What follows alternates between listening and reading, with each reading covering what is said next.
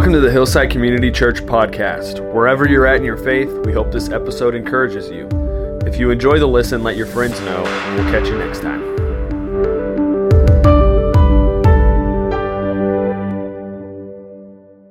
Well, good morning.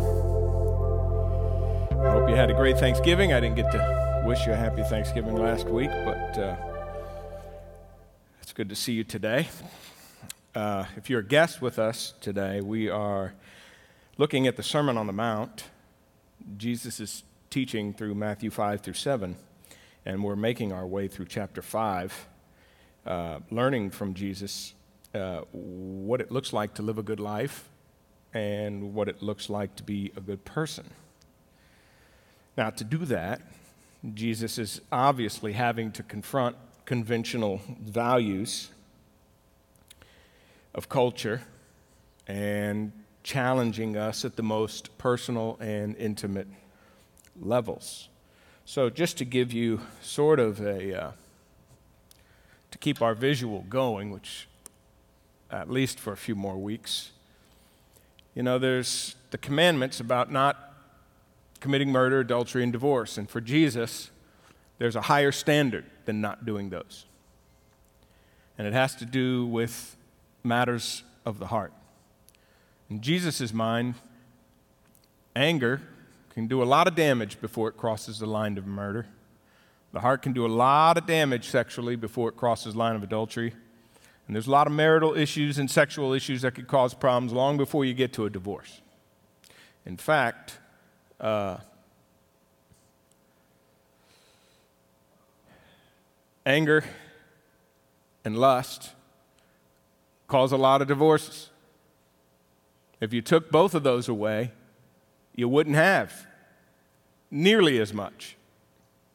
So they're related. Someone pointed out, mad, right here. Thought that was a good observation.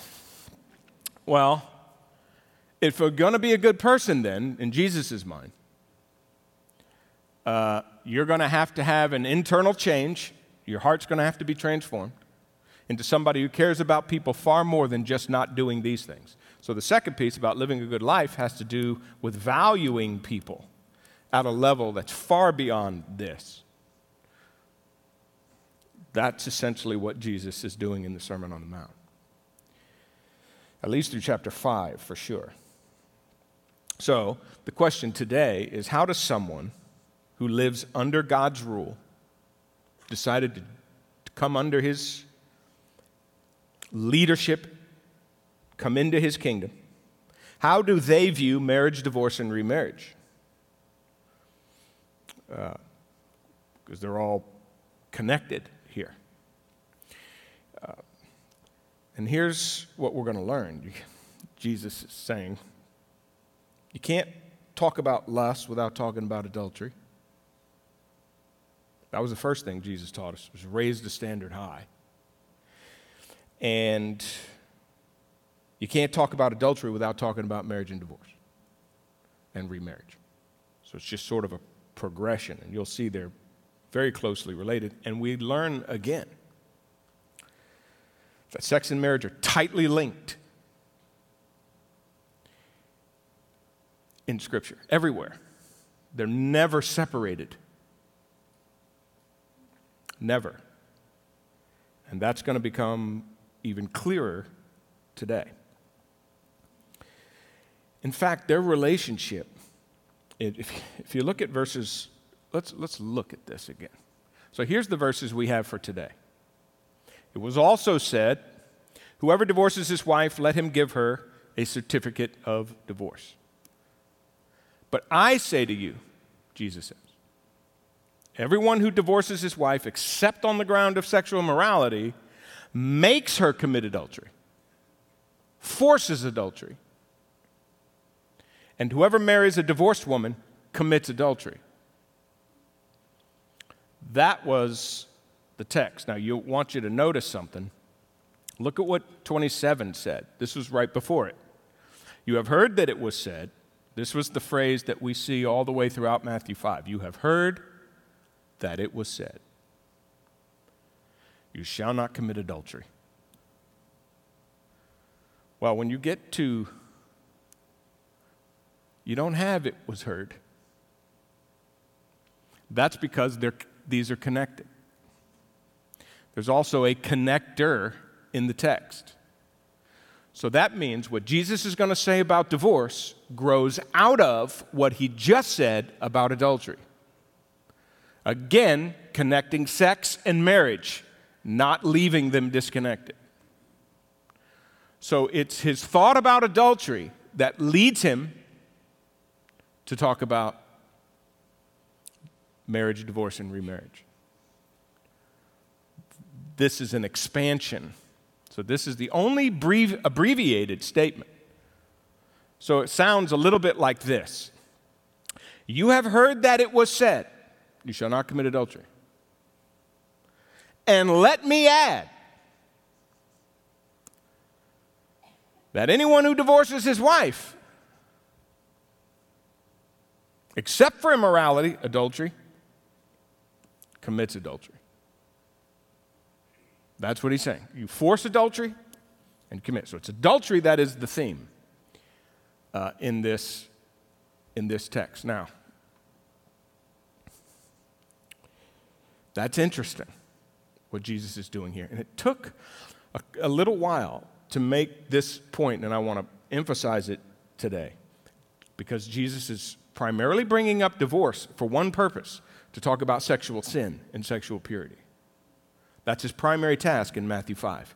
The divorce, marriage, and remarriage issues are sort of embedded into that, but the real issue is still sexual purity. Uh, so you can't talk about lust without adultery, you can't talk about adultery without divorce and remarriage. And now it's interesting also that, remember, verse, the verses right before this are, you know, you better to pluck out your eye or cut off your hand than, than to sin. Because it's better to go to heaven without limbs than it is to be in hell, you know, with a full body. That was the idea. And it's interesting because it's after that topic, hell and self mutilation, that Matthew brings up marriage. Mark does the same thing. It's just interesting that hell naturally leads into a conversation about marriage. Now, I don't know if you find that funny, but I find that funny. But I want you to know you're going to see something here. It's on purpose. It is on purpose. Um, so, this is what we're going to learn today. Lust is morally equivalent to adultery, and divorce is morally equivalent to adultery. Jesus is basically saying, Oh, since we're talking about adultery, and I just brought up lust, and we're talking about adultery, and it leads to adultery, let me tell you something else that leads to adultery. Divorce does. Lust and divorce lead to adultery. That's what he's saying. And we're going to learn because Jesus is pushing against culture that marriage is more than a legal thing and sex is more than a physical thing. And it cannot be said enough. And Jesus isn't letting up. There is something supernatural in these two things, as we're going to see, in sex and marriage, there's something supernatural about them. Some metaphysical aspect, some mystical, spiritual thing about them that you can't miss. And that are realities that have to be addressed. So, uh, we put up this little thing here that lust somehow is on the same uh, continuum as adultery. So there's, there's no personal, private sexual thoughts that don't dehumanize people and that usually don't result in some sort of dehumanizing acts long before you get there. But this can always be traced back to here. So they're on a continuum.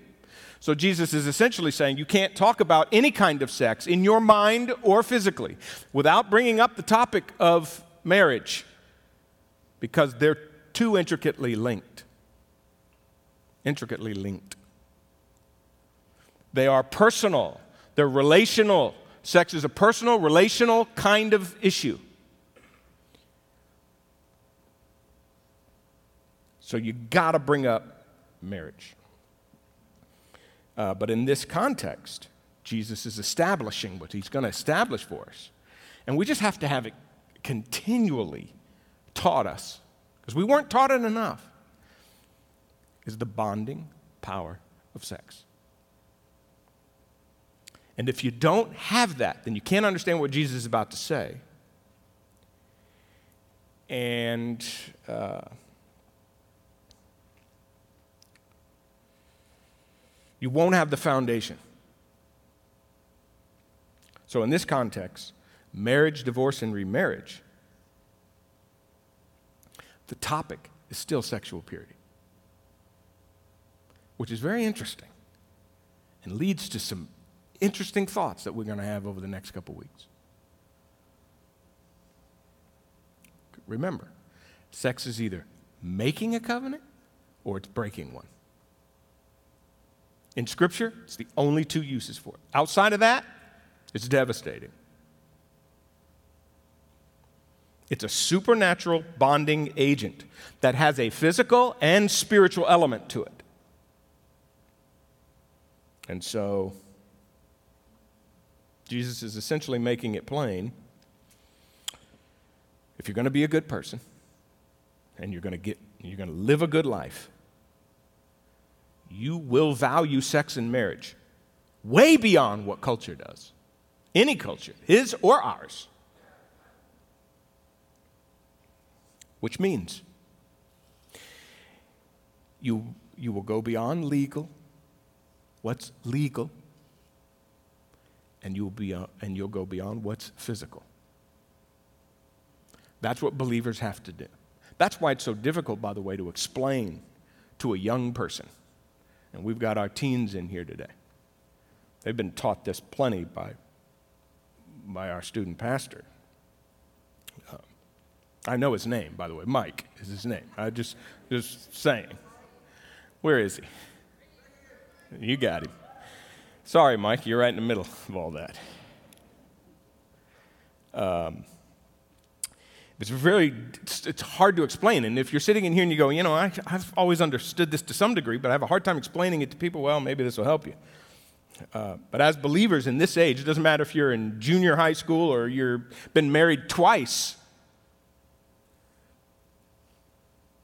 In our culture, neither of these things are valued.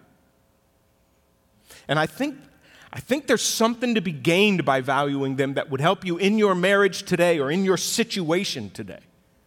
Whether you're single or whether you're married, whether you're unmarried and plan to be married again, whether you've been remarried, divorced a few times, whatever situation you're in, there's valuable things to be brought out here, and I want to make sure we uncover those over the next few weeks. But you've got to go beyond legal and beyond physical if you're going to do this the way Jesus wants us to. So, because of that, this was a real battle because when you, I was telling somebody in the first service, when you crack the door on the topic of that Jesus cracks the door on here, then you just, you got to open the door wide open and go all the way through it. And so, if Jesus' emphasis in this text is sexual purity, then I have to help us again understand the connection and the bonding power of sex or we won't understand what Jesus says in these verses. And I had in my head Dallas Willard's comment that I read years ago uh, and reread plenty of times that one of the most telling things about contemporary human beings is they can't find a good reason for not committing adultery. That is a very true statement if you just look around culture. We cannot find a good reason. And if you don't find a good reason, what is the reason, then you can't understand why Jesus says what he says here. And Philip Yancey, in his book, which I read years ago. I've never forgotten this statement of his. I know of no greater failure among Christians than in presenting a persuasive point of view on sexuality. And I do agree with him on that, that we have failed at doing that well, but that's because it's difficult. And there's a part of the church that just wants to say to you, because Jesus said so, that should be enough, but it's not. Somehow you, you, you got to have more understanding to tell raging hormones no. You got to have more. So, allow me to set the stage for what Jesus says in Matthew 5:32. To do that I have to go to Paul. And I want to make the connection between the spiritual and physical and this mystical metaphysical thing. So that we have so we can understand what Jesus is saying. So, I'm going to go to 1 Corinthians 6 for this. This was not on my radar to have to do, but I just think it's important. So let's walk through this and see what Jesus says, what Paul says about and how it relates to what Jesus is going to tell us. So it's so amazing. All right? This is in, in 1 Corinthians 5, 6, and 7, he's talking about the body and sexuality marriage, divorce, remarriage, all the topics come up. In chapter 6, there's this portion of the text because the Corinthians were they were being immoral. They were having sex outside of marriage. And so this is what Paul writes them. The body is not meant for sexual immorality. Now, this is really important to hear because this is not saying don't have sexual immorality. This is saying your body wasn't even intended for that. I created your body intentionally. So I'm telling you that it wasn't meant for that. That's the physical part of you. It was not meant for that. It was meant for me, God would say. It's meant for me. I made it so that you could use it in a way that honors me. Now you're seeing all of a sudden there's, this is the physical piece, here's the spiritual piece. And you're going to see these two ideas in different ways never get disconnected. In fact, they, they come alive in ways that will enhance your spiritual life. Your physical life, too, but even your spiritual life here, though we're talking about sex. And the Lord for the body, so it's just both ways. I'm for the body. I, I'm not against the body. It matters. What you do physically has spiritual implications. God says, I understand that. I intended that. I intended for you to have a body, and I intended for you to use it correctly. And then Paul adds this statement here, which is fascinating God raised up Jesus, that's the Lord. He identifies, now we know who he's talking when he says Lord. And I, and, and will also raise us up. We're going to be raised physically. Now, this matches perfectly with what's going on in the Sermon on the Mount, because what have we said? The Sermon on the Mount is the message about how to live eternal life now, not wait to heaven. This is saying you're spiritual before you get to heaven. You don't wait till you're dead to be spiritual. You're already being spiritual. I'm going to raise your body. And what's he saying? I've marked that body for eternity. I didn't just save your soul, I saved your body. And one day I'm going to raise it because it matters. Remember, we've said you're already living the kind of life now that will be suited for either heaven or hell you are already doing with your body what will characterize heaven or hell.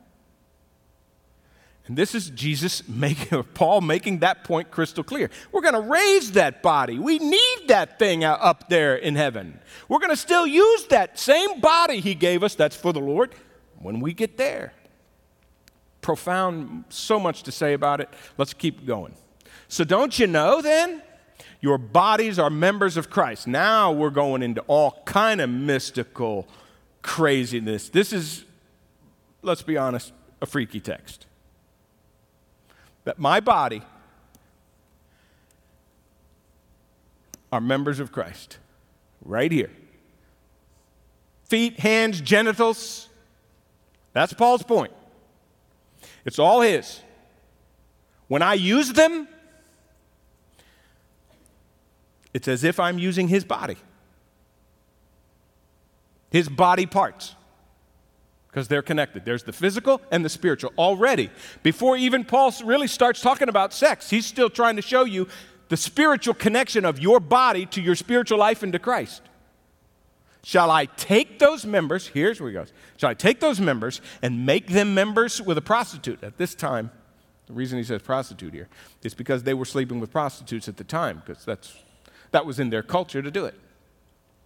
But at the end of the day, it doesn't have to be a prostitute for this to be true. It's any sexual sin, sin outside of marriage. That's why he says beginning sexual morality, any kind. They just happened to be sleeping with prostitutes, and that was the issue. And so Paul says, Should I take that physical body, which is now part of Christ's body, and my body's Christ, and make them members? What's he say? No way. No way. In other words, there's a radical spiritual component going on here that means something for how I use my body sexually.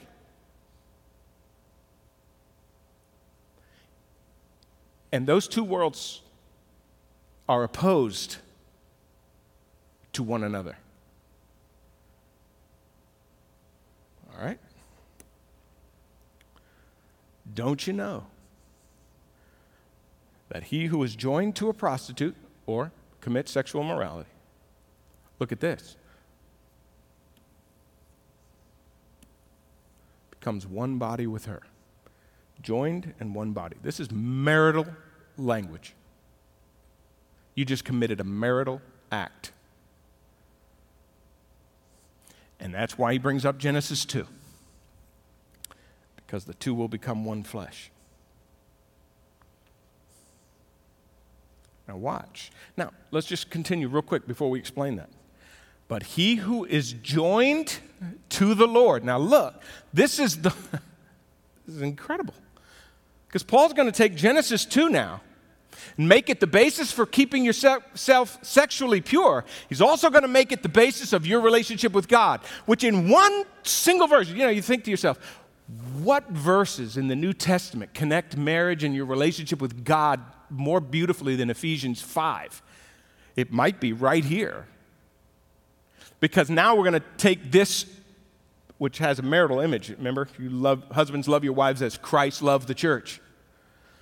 This Genesis 2 text now supports not having sex outside of marriage. It also supports because it's a picture of the relationship I have with God.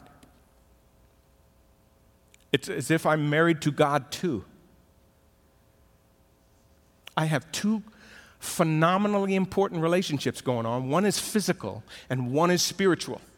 And marriage is right at the center of it. This is incredible. That means Paul is reiterating, you know, when you read Genesis 2:24, you know, it brings the man and the woman together and they shall become one flesh. You hear one flesh and you go, oh, that could mean probably does mean, to some degree in Genesis 2, procreation. A couple gives birth to a child, that is one flesh. That's two become one. It also means sex because you can't procreate without it. Right? So it means both. But here, it only means sex. He's not talking about procreation. He's not talking about children, he's only talking about sex. He uses this marital image, which here's what he's saying sex is a marital act, it fuses partners. it weds them. This was his creative intent. And that same marital act, that same intimate marital act can be used to describe my spiritual relationship with God. So it has a real spiritual side to it, not only with the person I'm having sex with, but with the God that made my body.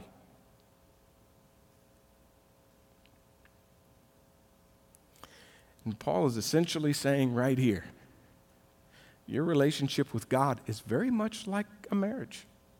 It's nuptial, it's intimate, it's personal, it's permanent. It's all those things. You have both dynamics going on. So, sex has this mystical, mysterious binding force to it. So, sexual sin, then, in other words, sex outside of marriage, clearly, the physical act, the physical union, will contradict the spiritual one. So if you have if you have sex outside of marriage, you didn't just violate marriage, you violated the spiritual relationship with God. And not just violates it, watch this, mutilates it mutilates it. Well, what do you mean by that? Remember when I told you that self mutilation in hell, then the topic of marriage? Look what Paul says here. We'll go back to verse 15. I think it's here. Shall I take the members of Christ? This is the idea of tearing off. Shall I tear off my limbs and attach them to someone else? Limbs related to Christ and make them members of anyone sexually who's not my married partner? It's the same imagery.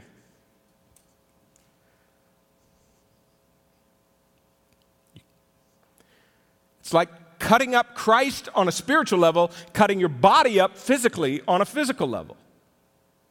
It mutilates God's whole intention for marriage. Sex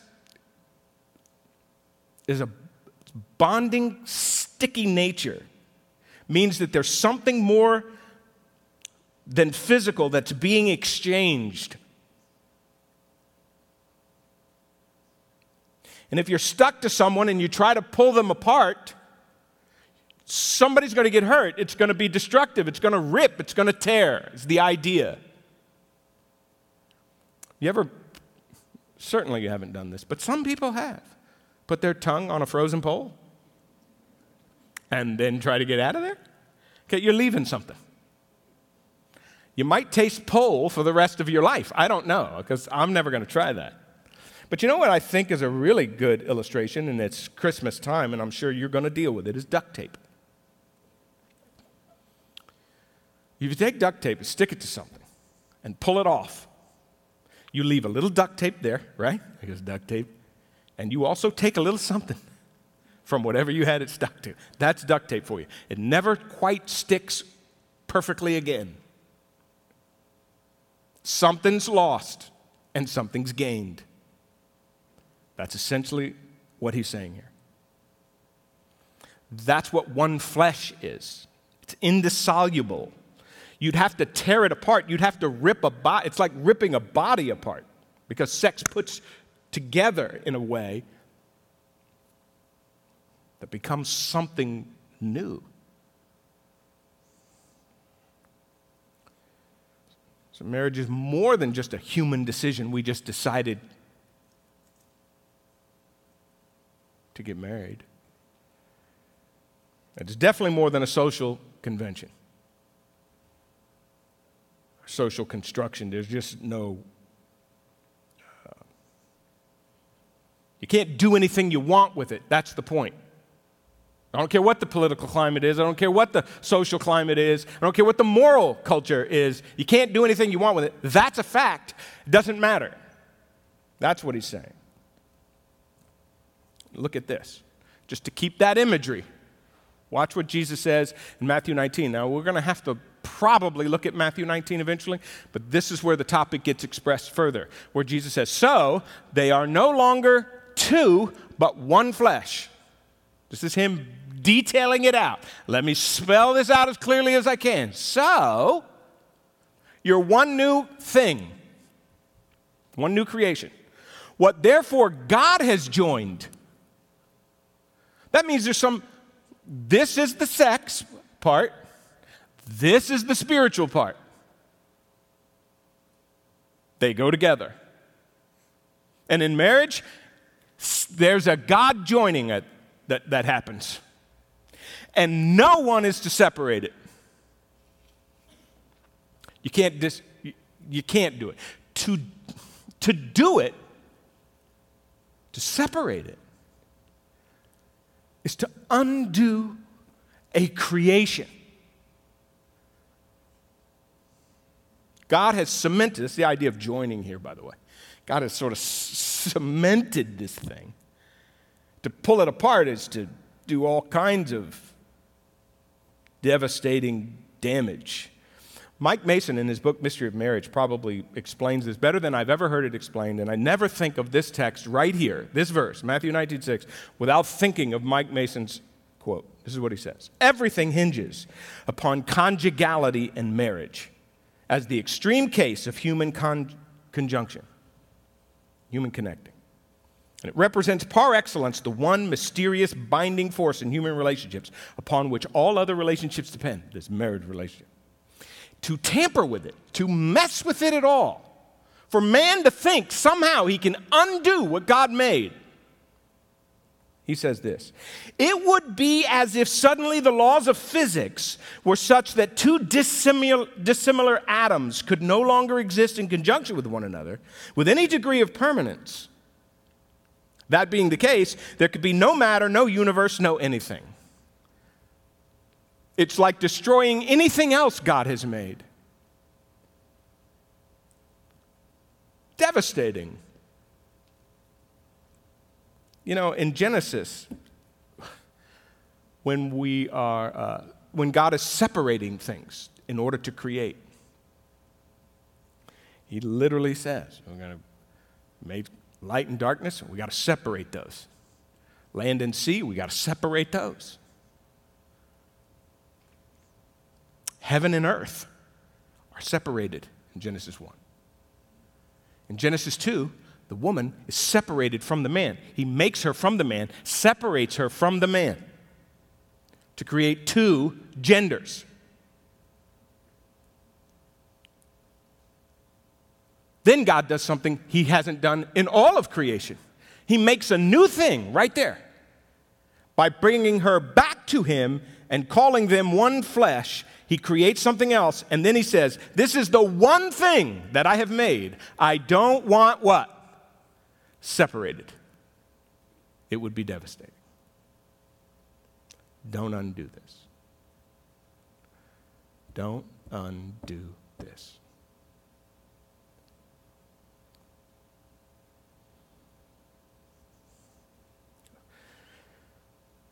Here's an interesting thought.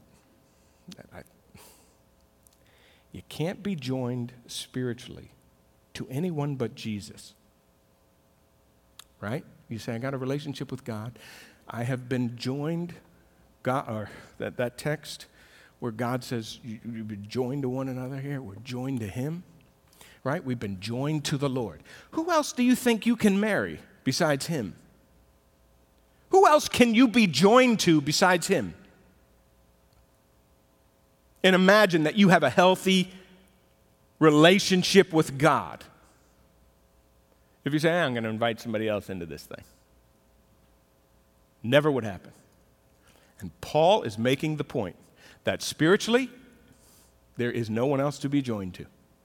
And sexually, there is no one else to be joined to but your wife or your husband. Do you see how beautifully Paul is laying that out? I mean, it's incredible.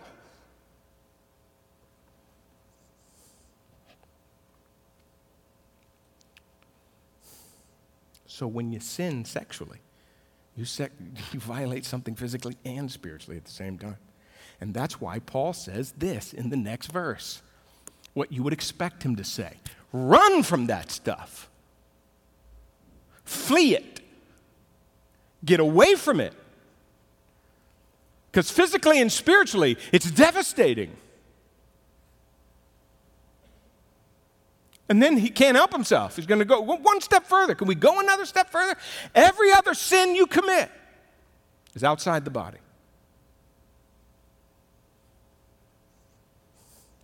But when you commit sexual immorality, you sin against your own body. Why? There's only one, well, there's a couple reasons in the text. One of them is because of your union with Christ, your spiritual union with Christ, which is clear in 3.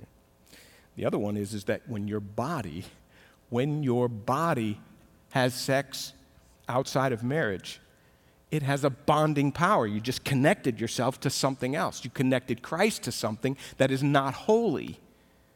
You've sinned against your own body when you do that.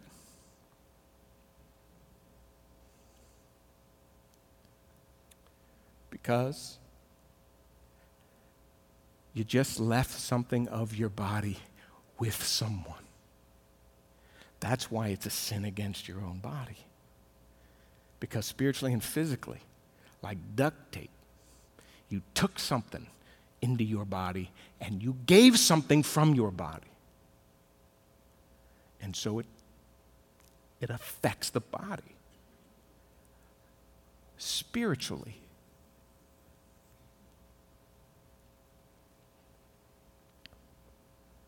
Now, because the body has a joining power, you sin against it because you just ripped it off. You just mutilated it. Um, this is interesting. Watch this. You sin against your own body. This little preposition right here. This little preposition can mean against but it also means into. Both images work here because of the nature of sex. You sin against your own body. That's the physical part. But here's the spiritual part. What's the next verse say? Don't you know that your body's the temple of the Holy Spirit? That you are not your own. Oh, by the way, there's a sense in which your body isn't yours either. Physically, you sin against your body. Spiritually, you do something even more horrific that Paul has clearly made the point that when I take my members and I commit sexual immorality, I've taken the members of Christ and done that. He's basically saying you put Christ into that sexual experience. You sin against your body. And then, in a spiritual sense, you drag God into that sexual experience. This is phenomenal, Hillside, what he's saying here. Because it is your body, that's the physical side. The spiritual side, it's not yours.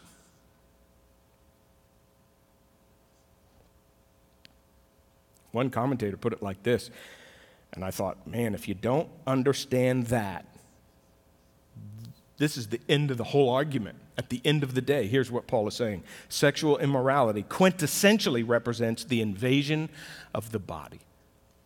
Because that's what sex is. Christ is sexually penetrating evil. That's why it's a sin against your own body and against a body that isn't yours it's physical and spiritual. Now you say, how does all this apply to marriage, remarriage, and divorce? Because you've got to get back to that. Even though sexual purity is the primary reason for bringing up the topic. Well, Jesus is essentially saying you cannot value sex the way Jesus does and not value marriage. That's the reason.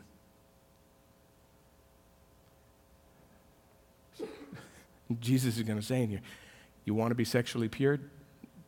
Don't be lustful. You want to be sexually pure? Don't divorce. Both things. Now, this would have blown away the people in that crowd, probably like this one.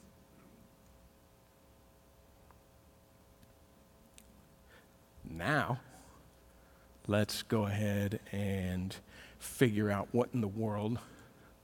Sandwich time. What are we doing? Yeah, we've got a couple minutes here. I'm not going to get all the way done. But you're, you're okay with that? You're used to that? We're going to be fine. All right, here's what Jesus says. So here's the first thing Jesus is going to say. In light of what we just said, sexual purity. Whoever divorces his wife, let him give her a certificate of divorce. This was the mindset of the day. This is the legal perspective of divorce. In their minds, if you were going to do it, if you're going to divorce, as long as you do it legally, this is the idea behind this verse. He's confronting the crowd that has morally allowed themselves to divorce as long as it was legal. You say, where did they get that? They got it from Deuteronomy 24. And Matthew 19 will expound on this a little bit more, but that's where they got it from. And Jesus is saying, ah, oh, that's what you've heard from Deuteronomy 24. But Jesus is going to fix that. But listen to what Deuteronomy 24 says. Okay? Because the Old Testament prohibits divorce. It's not one of the top 10, but it grows out of the seventh commandment of not committing adultery. That's why Jesus is bringing it up here. It just naturally grows up. I'm going to talk about adultery. I'm going to have to talk about marriage, divorce, and remarriage.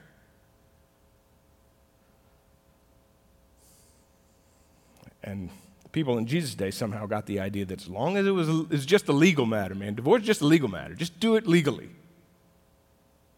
And so, Here's what the text says. We got just a little ways to go, and then we'll be then we'll be done here. Here's the verses. So here's what Deuteronomy 24 says, and Jesus is going to clear this up. But this is what it says: When a man takes a wife and marries her, if he then finds no, she finds no favor in his eyes because he has found some indecency in her, tough word to explain. We're not really sure what it was they are talking about. It's very difficult to figure out. Jesus makes it clear that that is adultery in the New Testament. But in the Old Testament, we're not sure what exactly an indecency would have been that a man would have put away his wife for it. Some physical, uh, could be say, sexual, sort of inclined toward that anyway. But he writes her a certificate of divorce. And he puts it in her hand, and he sends her out of his house, and she departs out of his house. If she goes and becomes another man's wife, and the latter man, this is the language it uses here, because things had gotten really out of hand there, doesn't want her anymore, he writes her a certificate as well, puts it in her hand, sends her on her way. And if that husband sends her out of the house or dies, whichever one, uh, then look, here's the key verse. Then her former husband, in e- either one of those husbands before who sent her away cannot marry her again. After she has been defiled, important term, we'll come back to it later. Uh, because that's an abomination before the Lord. You shall not bring this sin upon the land. You know what this was basically saying? Hey, guys, I realize as much as I don't want divorce to happen here, you can't just send your wife away for anything. So, Moses, if you would, just make a little legal document and make sure that a woman, when she leaves that husband, has a legal document in her hand. Otherwise, she is going to be considered an adulteress and then stoned to death. Or she's going to end up out there by herself and not have, and you had to be married in that day to survive if you were a woman.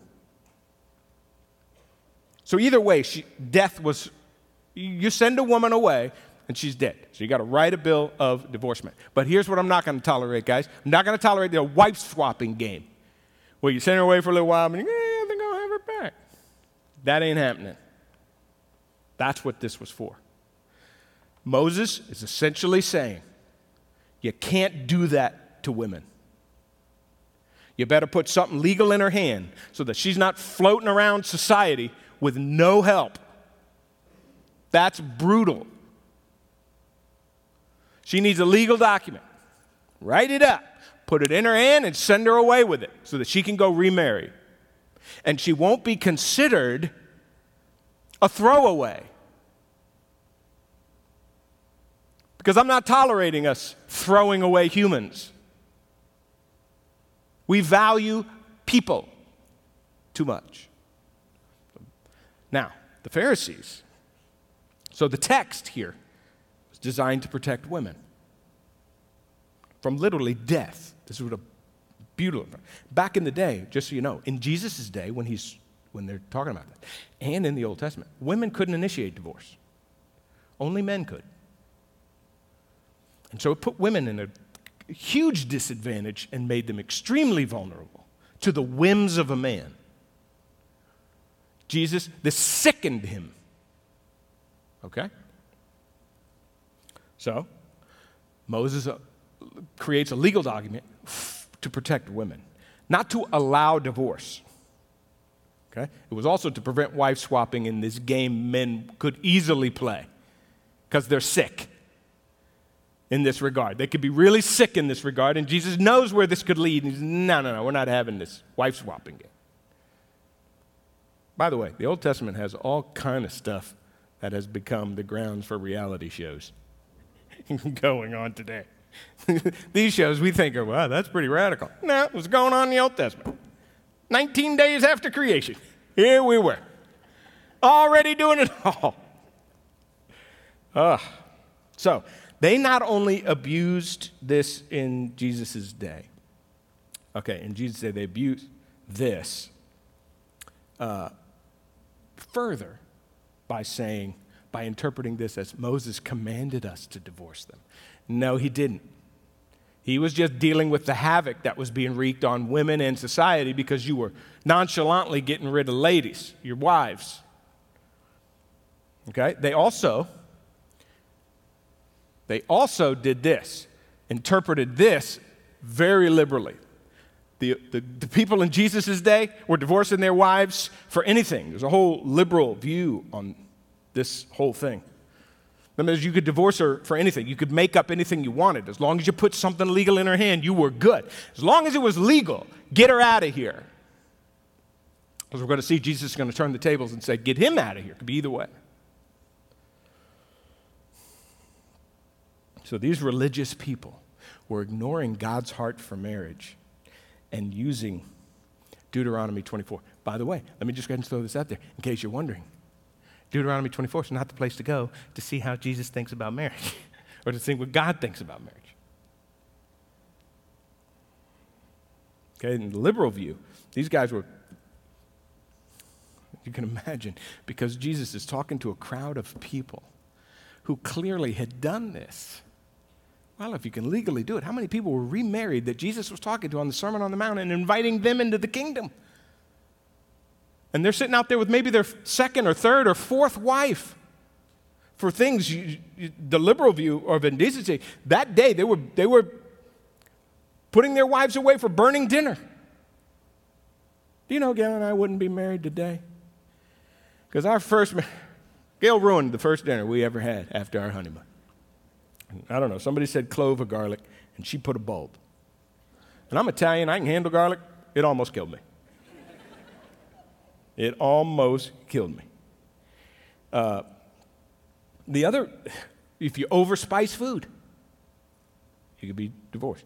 Spinning around in the street. Now, Gail's never done that. But I wouldn't tolerate it. I'll just want to say that right now. There's no street spinning in the Chiofalo I can't argue with that one. But then how about this one? Speaking unkindly about your in laws. Or you stop finding her attractive, or she talks too loud. I mean, we're all in bad shape here. This was brutal on women, needless to say, and sickening to Jesus.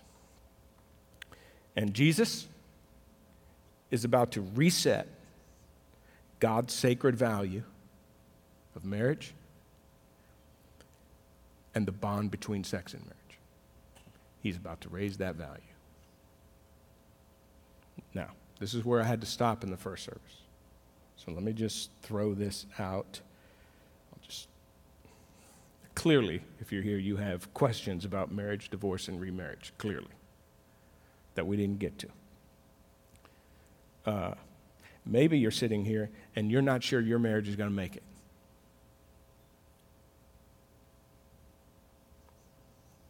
Or maybe you say, I have screwed this up so badly that I don't know what God's asking me to do right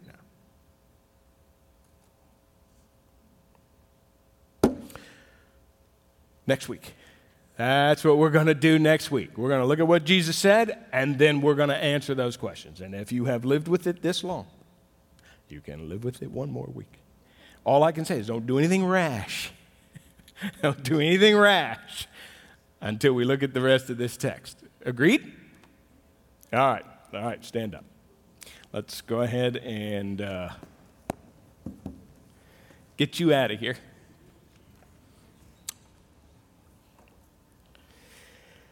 There's plenty to chew on, even though normally we, I'm trying to make sure every sermon has the kind of conclusion that a good sermon ought to have. But I couldn't do it today. There just wasn't enough time to get it all in. At the end of the day, there's plenty enough to chew on here, right? You can go home and think about a lot of things. All right. Well, great seeing you. See you next week.